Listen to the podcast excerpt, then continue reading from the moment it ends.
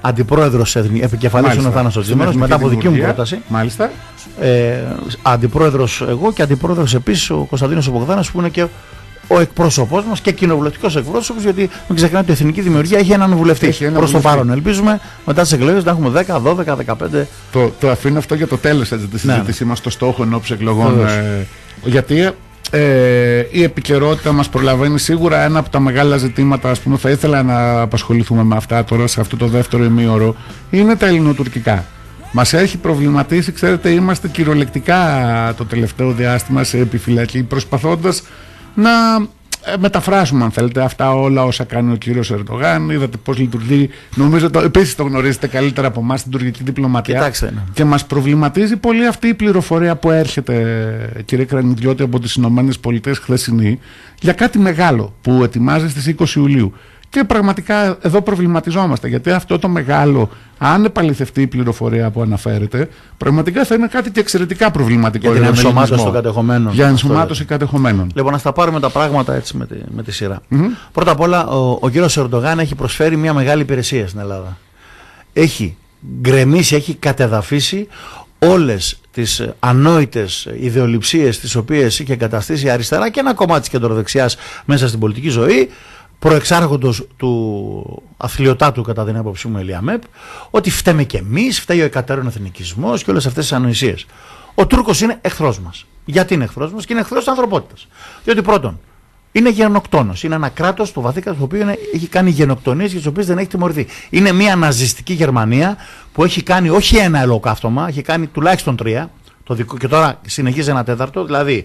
Το ολοκαύτωμα των Ελλήνων, το ολοκαύτωμα των Αρμενίων και το ολοκαύτωμα των Ασσυρίων. Στην ουσία των χριστιανών της Μικράς Ασίας.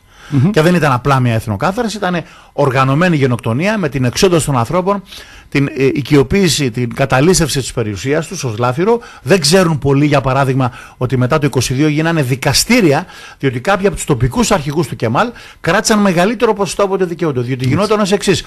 Έπαιρναν την περιουσία των σφαγμένων ανθρώπων και ένα ποσοστό πήγαινε στο κράτος και ένα ποσοστό είχε δικαίωμα να κρατήσει ο τοπικός αρχηγός των τζετών, ο στρατιωτικός διοικητής, δεν ξέρω. Κάποιοι λοιπόν ήταν άμπριστοι, πήρανε περισσότερα και τους κάνανε δικαστήρια, τους δικάσανε γι' αυτό. Δηλαδή υπάρχουν πρακτικά τουρκικών δικαστηρίων που αποδεικνύουν και αυτά τη γενοκτονία. Λοιπόν, είναι λοιπόν μια ναζιστική Γερμανία που δεν έχει τιμωρηθεί για το, τα ολοκαυτώματα που έκανε, περιτετμημένη και σουνητική, αλλά είναι αυτό το πράγμα. Λοιπόν, όποιος έχει νομίζω ότι είναι κάτι άλλο, είναι απλά ή ανόητος ή ύποπτος.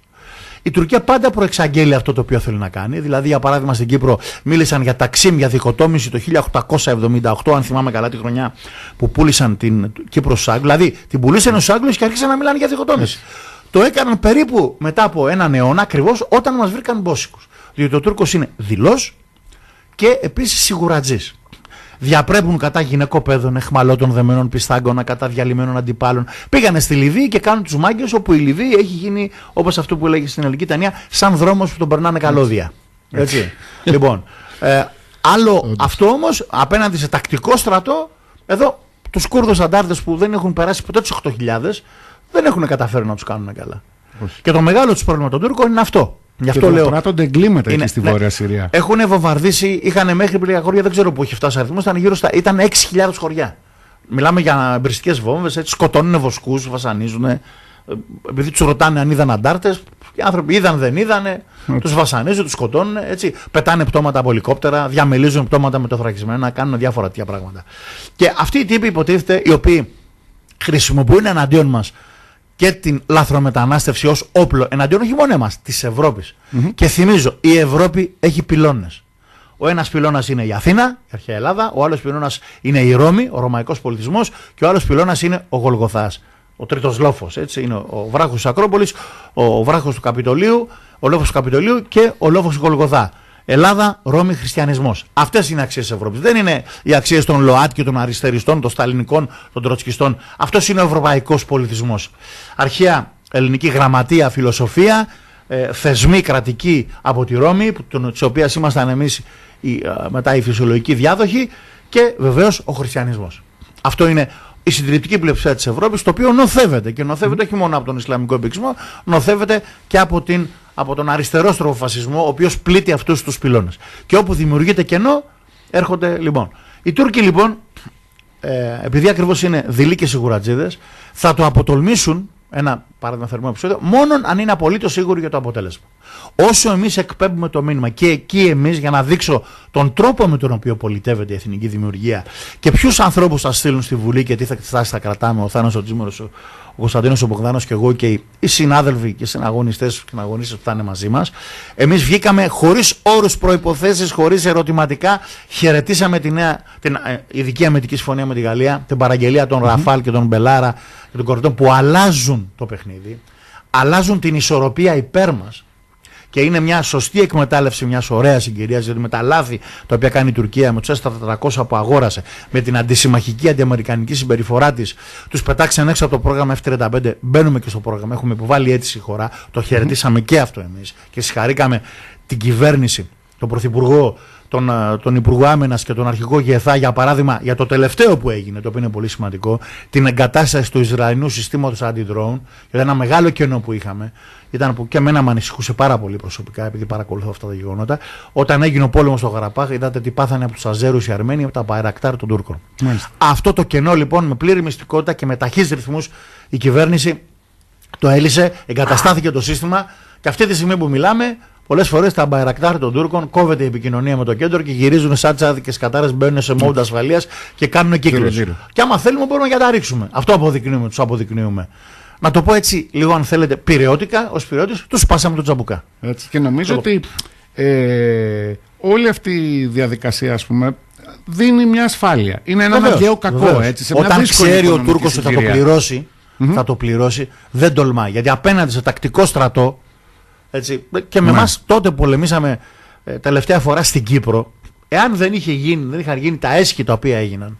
Δηλαδή, πολλοί ξεχνούν ότι ο Παύλος ο Κουρούπης, ο Λεωνίδας της Κερίνειας, τους είχε σε ενάμιση τετραγωνικό χιλιόμετρο επί δυόμιση μέρες.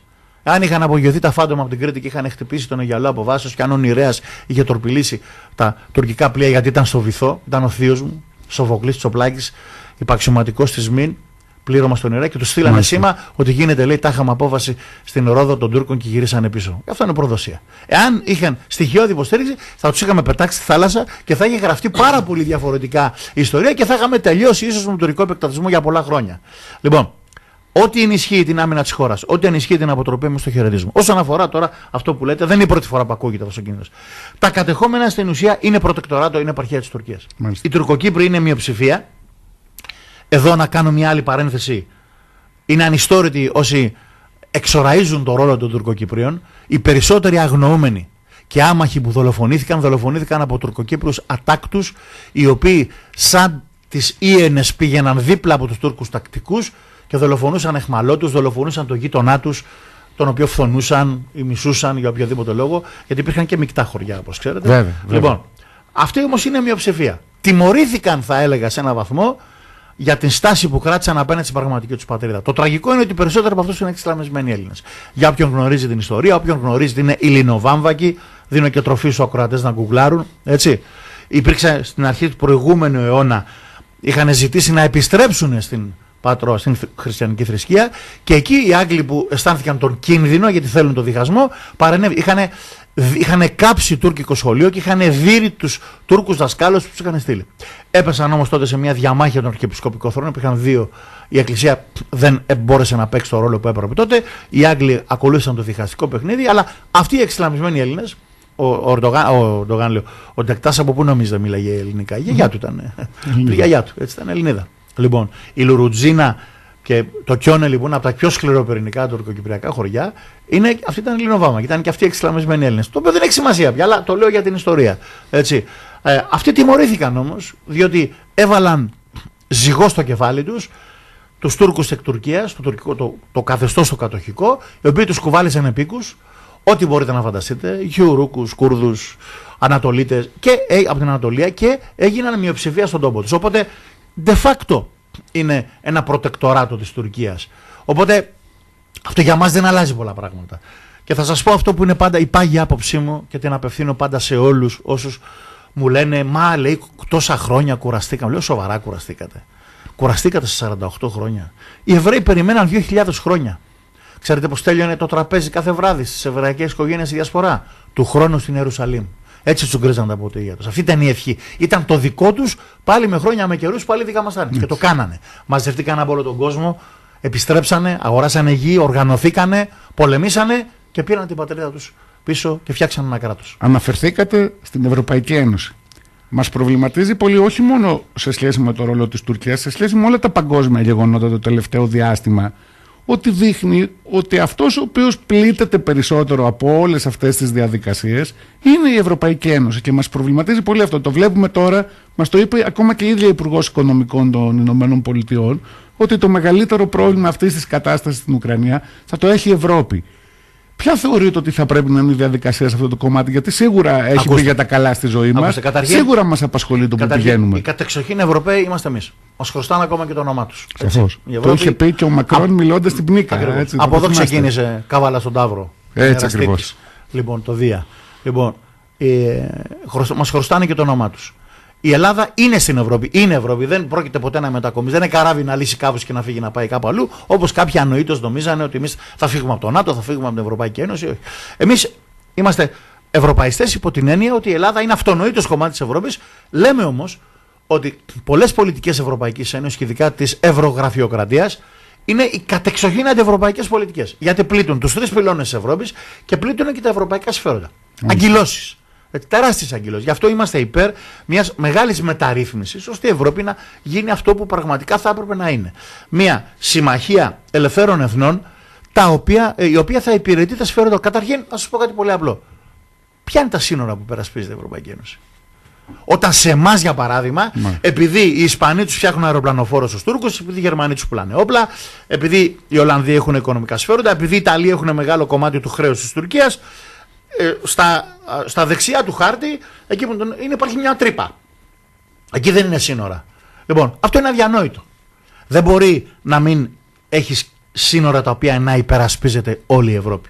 Κατά δήλωση, το Αιγαίο λέει είναι τα σύνορα του Αιγαίου, τα σύνορα της Ευρωπαϊκής ναι, Ένωσης. Και, και μάλιστα με ντροπή είδα και μεγάλο Αθηναίο δημοσιογράφο, μάλλον δεν Αθηναίος, εντάξει, από την, από την Κοζάνη, να δουλεύει στην Αθήνα, ο κύριος Μανδραβέλης να λέει, ε, εξέφρασε την απο, απορία, λέει, δεν ξέρει ποια είναι λετά. Τα, ακριβώς τα θαλάσσια σύνορα. Σοβαρά. Έχουν αμφιβολία οι Τούρκοι, έχουν και Έλληνες δημοσιογράφοι για το ποια είναι τα θαλάσσια σύνορά μας. Δηλαδή, έτσι, για πλάκα, σε μία κριτομύθια υιοθετούμε τη θέση των Τούρκων. Εντάξει, από αφέλεια θέλετε, από παραδρομή, αλλά αυτά δεν πρέπει να γράφονται και δεν πρέπει να λέγονται. Εμείς απέναντι στον Τούρκο, λοιπόν, θα πρέπει να είμαστε πάντοτε, έχοντας στο νου ότι πρέπει να είμαστε άγρυπνοι φύλακες της πατρίδας. Και εγώ, όταν λέω πατρίδα, περιλαμβάνω και την Κύπρο. Είναι σπουδαία. Αυτά που γίνονται στην άμυνα και το οπλικά σύμματα που αγοράζουν, για παράδειγμα τα Ραφάλ, μπορούν να υπερασπιστούν και την Κύπρο από εκατοντάδες χιλιόμετρα απόσταση. Τα οποία, σας θυμίζω, την, την επίθεση που δέχτηκαν, λένε ότι ήταν των Εμμυράτων, άλλοι λένε ότι ήταν των Γάλλων. Στην, στην Λιβύη, η τουρκική βάση, ούτε κατάλαβαν από πού τους ήρθε, που καταστράφηκαν mm-hmm. και δύο ή τρεις συστοιχίες ε, πυράβλων των αντιαεροπορικών των Χοκ, ε, των Τούρκων, και έχασαν και ε, αρκετοί, σκοτώθηκαν και αρκετοί αξιωματικοί. Ούτε κατάλαβαν από πού τους ήρθε. Είναι λοιπόν, αυτά είναι σπουδαία νέα, αλλάζουν τις ισορροπίες, αλλά το ίμιση της αποτροπής είναι να εκπέμπεις σταθερά το μήνυμα ότι εάν τολμήσουν, θα πληρώσουν πάρα πολύ ακριβό τίμημα. Και οι Τούρκοι, επειδή καταλαβαίνουν, αν θέλετε να δείτε αν μια πολιτική είναι σωστή, δείτε πώς αντιδρούν οι Τούρκοι. Κυριολεκτικά χοροπηδάνε. Και για τη συμμαχία με το Ισραήλ, και για την ειδική σχέση με τη Γαλλία, και για τα Ραφάλ, και για τις Μπελάρα, και για τα Πάτα, και τώρα για τα εφ τριάντα πέντε. Όπου θυμίζω, τους πέταξαν έξω και δεν τους δίνουν και εφ δεκαέξι. Μάλιστα. Και νομίζω... στο Κογκρέτο είναι αυτός ο καλός και άγιος άνθρωπος, ο κύριος Μεμέντες, ο οποίος. Ε, έχει γίνει καλό λόμπινγκ από τους Έλληνες εκεί, έχει και πολλούς ψηφοφόρους. Το Έλληνες. Διαπιστώσαμε πρόσφατα. Αυτό ήθελα ναι. να σας ρωτήσω και διαπιστώσαμε να το πόσο χρήσιμοι είναι οι Έλληνες που, του εξωτερικού γενικότερα, όχι Μα, μόνο στις ΗΠΑ. Όταν υπάρχει έτσι. Σχέδιο και στόχος και σκοπός. Για να τελειώσω λοιπόν αυτό, εάν τολμήσουν να το κάνουν αυτό στην Κύπρο οι Τούρκοι, εμείς δεν θα το αναγνωρίσουμε ποτέ και δεν έχω κανένα λόγο. Πρέπει να, να κάνουμε πάντοτε αυτό που πρέπει και να είμαστε έτοιμοι, γιατί οι καιροί αλλάζουν. Θα πω στους φίλους που μας ακούνε. Ότι το ένα τέταρτο περίπου της Τουρκίας είναι Κούρδοι. Χωρί για τους άλλους. Έτσι, γιατί υπάρχουν και άλλοι πολυεθνικοί χώροι η Τουρκία. Μόνο η Κωνσταντινούπολη έχει περισσότερους Κούρδους από όσο είναι σε πληθυσμό όλο το λεκανοπέδιο της Αττικής μαζί. Λόγω της ιστορικής μετανάστευσης υπάρχουν συμπαγείς κουρδικοί πληθυσμοί σε όλες τις μητροπόλεις της Τουρκίας. Με συνείδηση, είναι οργανωμένοι, υπάρχουν οργανώσεις ακόμα και στις πόλεις που χτυπάνε. Λοιπόν, αυτοί ψάχνουν μια ευκαιρία. Και θα θυμηθώ, θα σας πω, αυτό που μου είχε πει ο συνεργάτης ο κ. Τσαλάνου, όταν τον επισκέφτηκα στην Κένια το χίλια εννιακόσια ενενήντα εννιά και στην επιστροφή μου στο αεροδρόμιο, πριν πάρω την πτήση στην ανταπόκριση για την Αθήνα και τον ενημέρωσα για το τι συνέβη, το συνεργάτη του, μου είπε μία κουβέντα. Μου λέει, εμείς έχουμε στο προστάσιό μας, όταν μιλούσαμε γενικά για το τι μπορεί να συμβεί, έχουμε, μου λέει, ένα πυρηνικό όπλο. Λέω, τι εννοείς? Και μου λέει, κουρδική ιντιφάντα. Φανταστείτε αν εξεγερθεί, φανταστείτε μια δηλαδή πανκουρδική εξέγερση σε όλες τις μεγάλες κουρδικές μητροπόλεις, τι μπορεί να γίνει. Εμείς είμαστε μια συμπαγής χώρα. Έχουμε τώρα εντάξει αυτούς τους μετανάστες λαθρέους που έχουν έρθει εδώ και κάποιοι πρόσφυγες και όλα αυτά, αλλά είμαστε γενικά μια ενιαία χώρα. Η Τουρκία δεν είναι έτσι. Εμείς απορροφήσαμε μικρασιατική καταστροφή. Γιατί ακριβώς είμαστε ένας συμπαγής πληθυσμός με ενιαία ταυτότητα. Η Τουρκία δεν είναι έτσι. Γι' αυτό βλέπετε, ξέρετε, τόσες πολλές σημαίες και συνθήματα που λένε τι τιμή να είσαι Τούρκος. Γνωρίζουν το σύνθημα του Κεμάλ που είναι και στο πενταδάχτυλο. Ό,τι τιμή να είσαι Τούρκος. Γνωρίζουν ότι δεν είναι όλοι οι Τούρκοι. Έτσι, έτσι. Λοιπόν, ε, ξέρετε, ήθελα να σταθώ λίγο, δεν έχουμε πολύ χρόνο, γιατί ήθελα να αφιερώσουμε το υπόλοιπο της εκπομπής μας στα, στο κομμάτι της ακρίβειας και την πρόταση για την ακρίβεια και στο στόχο βεβαίως αυτής της προσπάθειας. Ε, δεν είμαι σίγουρος ωστόσο αν έχουμε πράξει το ορθό ως χώρα συγκριτικά με την, ε, με την οικονομική μας ζώνη, με την επέκταση έτσι, της υφαλοκρηπίδας, είδατε ζητήματα εγώ, εγώ, του εφ άι αρ, ζητήματα Βεβαίως. τα οποία ας πούμε, αποτελούν κρεμότητες που τους εκμεταλλεύονται τελικώς έτσι, οι γείτονες. Εμείς πρέπει να επεκτείνουμε τα χωρικά μας έδρα στα δώδεκα μίλια και να ανακηρύξουμε ΑΟΣ, αλλά όταν θα μπορούμε να τα υπερασπιστούμε. Τα νέα οπλικά συστήματα τα οποία παραγγείλαμε και παραλαμβάνουμε και τα οποία λένε κάποιοι γιατί δεν κάνουμε συμπαραγωγή, γιατί όταν έχεις το κατεπήγον, δηλαδή για να αναπτύξουμε εμείς σύστημα αντιδρών, θα πρέπει να περιμένουμε κάποια χρόνια. Ο κίνδυνος είναι άμεσος. Έτσι. Ε, τους, ε, αυτά που γίνανε στο, στο Γαραπάχ γίνανε τώρα. Τα έχουν τώρα οι Τούρκοι τα όπλα, δεν είναι μελλοντικά όπλα. Άρα χρειαζόμαστε κάτι άμεσο. Αλλά για το μέλλον θα πρέπει να έχουμε υπόψη, θα πρέπει να περάσουμε και εμείς συμπαραγωγές όπως σε όλες τις σοβαρές χώρες όπου η παραγωγή ε, αμυντικής υψηλής τεχνολογίας είναι ε, όρος ανάπτυξης. Λοιπόν, αυτό λοιπόν που πρέπει να κάνουμε είναι να παραλάβουμε τα νέα οπλικά συστήματα, να είμαστε οργανωμένοι και να το κάνουμε τότε. Όταν θα είμαστε έτοιμοι για να το υπερασπιστούμε. Αλλά είναι κάτι από το οποίο δεν πρέπει ποτέ να παρατηθούμε και πιστεύω ότι πολύ σύντομα θα είμαστε κοντά στο να το κάνουμε αυτό. Και να είστε σίγουροι ότι η Εθνική Δημιουργία, όταν είναι στη Βουλή, αυτό το πράγμα θα το κάνει σημαία. Γιατί και αυτός είναι ένας παράγοντας ανάπτυξης για να ανέβει η οικονομία μας. Εκμετάλλευσης των, των πόρων αυτών και για να μπορείς να υπερασπιστείς μια τεράστια οικονομική ζώνη, η οποία εφάπτεται με τη Αιγύπτου, κοντά στη Κύπρου. Χρειάζεσαι σοβαρά μεγάλα πλοία, όπως είναι αυτά που αγοράζουμε, έτσι, έτσι. αεροπλάνα, ικανά. Λοιπόν, άρα αυτή είναι η απάντηση. Το, το, το εύκολο είναι να πεις θα, γιατί δεν το κάνετε τώρα. Θα το υπερασπιστούν αν το κάνουμε τώρα. Φωστά. Λοιπόν, αυτό είναι που λέμε. Είναι Γιατί... κάθε πράγμα στον καιρό του που λέμε. Και ξέρετε το πρόβλημα, το γνωρίζετε επίσης νομίζω γυρνώντας τώρα την Ελλάδα, μιλώντας με ανθρώπους έτσι καθημερινά, με αλφα κεφαλαίο που λέμε είναι ακρίβεια. Ήδη η κατάσταση για τους περισσότερους είναι δύσκολη. Δεν μπορούμε να ανταποκριθούμε. Θα σας πω κάτι απλό. Ε, πριν φύγα από την Αθήνα, ε, πριν φουλάριζα το αυτοκίνητο με εκατόν δέκα ευρώ. εκατόν ογδόντα επτά. Μάλιστα. Έτσι. Και προβληματίζει. Γιατί ακούμε αναλυτές, ε, μέχρι και ο Μετβέντεφ προχθές, ας πούμε, είπε ότι το πετρέλαιο θα φτάσει και τα τριακόσια δολάρια το βαρέλι. Ακούστε. Τι θα γίνει σε αυτή την προοπτική? Δεν σας κρύβω ότι ο φόβος εδώ των τοπικών κοινωνιών είναι ότι αργά ή γρήγορα μέσα στο χειμώνα που έρχεται, όλοι θα φτάσουμε στο συσίτιο. Όχι, εντάξει. Εγώ δεν, δεν, δεν το πιστεύω αυτό και δεν υιοθετώ εύκολα τέτοιες κινδυνολογίες, γιατί έχουμε ακούσει πάρα πολλά πράγματα. Το, αλλά θα πω το, το κάνουμε έντονο για να. Ναι, ναι, ναι. Θα, θα σας πω, πω το εξής. Εγώ είμαι από τους ανθρώπους που πάντα βλέπω το ποτήρι μισογεμάτο και δεν μου αρέσει να αναπαράγω εύκολα πράγματα τα οποία σπάνε το ηθικό του κόσμου. Δεν το λέω για εσάς, έτσι το λέω, γιατί ναι, ναι. εσείς μεταφέρετε κάτι που το έχω διαβάσει εγώ σε εκατό άλλους, το έχω ακούσει από εκατό άλλους και τους αρέσει πάρα πολύ. Θα θέλανε πάρα πολύ και συσίτια και να πεινάσουμε και απ' όλα. Λοιπόν, θα σας πω το εξής. Πρώτα απ' όλα, αυτό που έχει την πολιτική σημασία. Ο κόσμος δεν κάθεται να κάνει γεωπολιτικές αναλύσεις. Να σας διακόψω. Σε όλη αυτή ας πούμε, τη, τη συνάρτηση, θα ήθελα να προσθέσουμε και ένα σχόλιο και για τον αγροτικό τομέα, βεβαίως, ο οποίος για τη Θεσσαλία αποτελεί, όπως γνωρίζετε, ατμομηχανή. Θα σας πω και εγώ κατάγομαι από τη μια μεριά από ανθρώπους. Ε, εργάτες και από την άλλη μεριά από αγρότες. Μάλιστα. Και όλα μου τα καλοκαίρια τα πέρναγα με τον παππού στο Μαυρομάτι της Θήβας. Έχω θερήσει στάρι με το δρεπάνι, έχω λιχνίσει ρεβίθια. Έτσι, έχω κάνει αγροτικές εργασίες. Μο, μοναδικές εμπειρίες. Εμπειρίες ζωής. Έχω ζήσει μια Ελλάδα που δεν υπάρχει πια. Κλειστή οικιακή αγροτική οικονομία με δύο μουλάρια και ένα γάιδαρο. Έτσι. Λοιπόν, οπότε ξέρω ότι στη Βερίκοκο ακόμα έχω θείους, έχω συγγενείς, έχω εκεί που ζουν και είναι αγρότες. Λοιπόν, για μας θα ξεκινήσω από το τελευταίο. Ε, όρος επιβίωσης της χώρας είναι μια αντα, ανασυγκρότηση μιας ανταγωνιστικής ε, αγροτοκτηνοτροφικής οικονομίας, ενός ανταγωνιστικού και υπογραμμίζω το ανταγωνιστικού ε, πρωτογενή τομέα. Γιατί το να παράγουμε απλά πανάκριβα προϊόντα και να τα, τα εισαγόμενα να τα εξουδετερώνουν, να τα πετάνε έξω από την αγορά, δεν είναι. Όταν ο Ολλανδός παράγει από ένα στέρμα αυτό που παράγει και εμείς υπολοιπόμαστε, γιατί χρειάζεται εκπαίδευση και τεχνολογία. Είναι τρελικό να ακούσω ότι το Ισραήλ και, ο, και η Ολλανδία. Το οποίο έχει είναι... κάνει. Έχει κάνει, κύριε Κόγκα, έχει κάνει την έρημο κήπο. Έτσι, έτσι. Υπάρχουν τρόποι, υπάρχουν τρόποι για αυτά. Χρειάζεται γνώση, χρειάζεται εκπαίδευση και τεχνολογία. Εκεί πρέπει να εστιάσουμε λοιπόν εμείς για να φτιάξουμε έναν ε, ανταγωνιστικό πρωτογενή τομέα. Θα μπορούσαμε να μιλάμε ώρες για το τι θα σαφώς, πρέπει να γίνει, αλλά σας δίνω, αν θέλετε, την επικεφαλίδα. Δεσμευόμαστε για την επόμενη βεβαίως. Φορά που θα μαζί μας. Σε ό,τι αφορά την ακρίβεια και όλα αυτά, το οποίο βεβαίως και είναι και το αντιμετωπίζουμε όλοι όσοι ανήκουμε στον κόσμο της εργασίας. Εμείς εκεί ανήκουμε και ο Θάνος ο Τζήμερος και εγώ και ο Κωνσταντίνος ο Μπογδάνος. Ε, ε, μοιραζόμαστε τα προβλήματα που έχει ο κόσμος. Ο κόσμος όμως δεν κάνει, σας λέω, γεωπολιτικές αναλύσεις. Βλέπει τι του μένει στο τέλος, στην τσέπη του, στο τέλος του μηνός. Λοιπόν, ή πολύ νωρίτερα πια, γιατί το έχουν τελειώσει από τα μισά του μήνα. Οπότε δεν κάθεται να πει «Α, φταίει ο πόλεμος, άρα δεν φταίει», θα τιμωρήσει. Και αν αυτό το πράγμα επιδεινωθεί, θα τιμωρήσει σκληρά, γιατί απαιτεί κάποια πράγματα.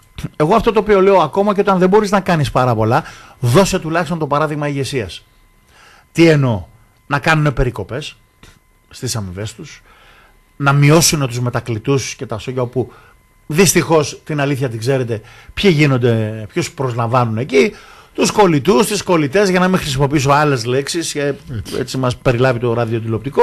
Λοιπόν, τα βαφτιστήρια, τους πολιτικούς πελάτες ή τους κολλητούς και τους συγγενείς. Λοιπόν, τη στιγμή που ε, χιλιάδες παιδιά αναγκάζονται να φύγουν στο εξωτερικό ή δεν βρίσκουν δουλειά, που οικογενειάρχες που δεν έχουν δουλειά και, ε, και ταλαιπωρούνται. Επομένως, ένα είναι αυτό. Το άλλο θα ήταν στα, στο θέμα των καυσίμων, θα έπρεπε. Όπου εκεί ξέρετε, πάρτε το χαρτάκι από το βενζινάδικο, θα δείτε ότι η φόρη είναι πάνω από πενήντα. Ζαλίζεσαι. Και ναι. Έχουμε και το εξής πρωτότυπο στον κόσμο. Έχουμε φόρα επί του φόρου, ΦΠΑ. Λοιπόν, θα έπρεπε να μειωθούν, να μειωθούν δραστικά. Το κάνανε και άλλες χώρες. Και μπορούμε να το κάνουμε έστω προσωρινά. Έτσι. Δηλαδή να δείξεις στον κόσμο ότι κάνω κάτι, έστω και προσωρινά. Θα υπάρξει μια τρύπα. Στο... Πόσες φορές δεν υπάρχουν αστοχίες στους προπολογισμούς, διότι προκύπτουν πράγματα που δεν τα περιμένεις. Φυσικές καταστροφές. Έτσι. Σχεδόν μόνο. Ε, ναι, σχεδόν προβλήματα, διεθνείς επιπλοκές, όλα αυτά. Λοιπόν, θα μπορούσε να κάνει μια συμβολική κίνηση που να είναι οριζόντια. Δηλαδή να ωφελήσει και το φυσικό πρόσωπο, την οικογένεια, τη μικρή επιχείρηση, τη μεγάλη επιχείρηση, τους πάντες. Να δείξει σε όλους τους πολίτες, από το ρετιρέ μέχρι κάτω στην κοινωνία, ότι ενδιαφέρεται. Γιατί, μας, γιατί το λέω αυτό για όλη την κοινωνία? Γιατί και η μικρή, μεσαία και η μεγάλη επιχείρηση υποφέρει, θα μειώσει προσωπικό, θα διώξει κόσμο, έτσι, και θα υπάρχουν συνέπειες στους από κάτω, στους αδύναμους. Άρα όταν βοηθάς με αυτόν τον τρόπο οριζόντια τους πάντες, βοηθάς πάντα και τους μικρούς. Ακόμα και όταν στηρίζεις τη μεγάλη επιχείρηση, βοηθάς και τον εργαζόμενο που δεν θα χάσει τη δουλειά του, ένας, δύο, τρεις, πέντε από αυτούς. Μάλιστα. Ε, θέλω στο ένα λεπτό που μας απομένει, κύριε Κρανιδιώτη, να μας περιγράψετε το στόχο. Περιγράψαμε το κίνητρο, τη δύναμη που κινητοποιεί. Ο στόχος της Εθνικής Δημιουργίας, του Θάνου του Τζήμερου, εμένα και του Κωνσταντίνου του Μπογδάνου, είναι να μπούμε στη Βουλή και να κάνουμε όσο πιο πολλές από τις θέσεις και τις ιδέες μας πραγματικότητα. Θα είμαστε μια θετική δύναμη. Δεν είμαστε ανέλ, δεν είμαστε καμένοι. Έχουμε πει ότι δεν πρόκειται ποτέ να συνεργαστούμε με τους μηδενιστές της αριστεράς που έκαναν τα έσχη τα οποία έκαναν, που τώρα κοντά ήταν και επέτειος εκείνου του τραγικού δημοψηφίσματος. Εάν χρειαστεί να στηρίξουμε και να συνεργαστούμε με τη Νέα Δημοκρατία, θα το κάνουμε μόνο με πολιτικούς όρους. Όχι πάμε, λέμε, θέλουμε πέντε καρέκλες, ε, μία για τον καθένα μας και για μερικούς συνεργάτες. Όταν λέω πολιτικούς όρους, εννοώ ένα μήνυμο πολιτικό πρόγραμμα, στο οποίο θα συμπεριλαμβάνονται όχι οι εκατό θέσεις μας, δέκα από αυτές. Πέντε, οι οποίες θα υλοποιηθούν. Και θα είναι όρος αυτής της στήριξης, όπως γίνεται στις σοβαρές χώρες. Σοβαρές χώρες αυτό κάνουν. Και να μπορεί μετά ο ψηφοφόρος μας να αισθάνεται ότι δεν είναι κοψοχέρης και να πει ότι τους ψήφισα και κατάφεραν και έκαναν τα ισόβια ισόβια για τα δεχθεί εγκλήματα, επανέφεραν την τιμωρία για τα πλημελήματα, να σταματήσει η λαϊλασία στις χώρες από κλέφτες και κλέφτες μετάλλων. Αυτό έκανε η Γαλλία, κάτι το έχουμε πει, είναι μια άλλη, άλλη κουβέντα μπορούμε να κάνουμε. Λοιπόν, ε, προσπάθησαν να φέρουν flat tax και τον έφεραν. Λοιπόν, και πέτυχαν για παράδειγμα ε, σύλληψη, καταδίκη για παράνομη είσοδο στη χώρα των λαθρέων και μετά ε, κράτησή τους σε απομονωμένα νησιά μέχρι την απέλασή τους. Λοιπόν, αυτά θα είναι πραγματική προσφορά στην πατρίδα και στην κοινωνία. Θέλω να σας ευχαριστήσω πολύ που ήσταν μαζί μας σήμερα το πρωί. Εγώ σας ευχαριστώ για τη φιλοξενία Μακάρι και τον ωραίο διάλογο που είχαμε. Περισσότερο χρόνο έτσι να συζητήσουμε, να τα εξαντλήσουμε όλα. Θα έχουμε όμως τη δυνατότητα, καθώς από ό,τι φαίνεται η προεκλογική περίοδος θα είναι έτσι μακρά. Σας ευχαριστούμε θερμά από τα βάθη της καρδιάς μας. Μεγάλη χαρά. Και γρήγορα γρήγορα κλείνοντας, φίλες και φίλοι, ευχαριστούμε και όλους εσάς και όλες εσάς που ήσταν και σήμερα μαζί.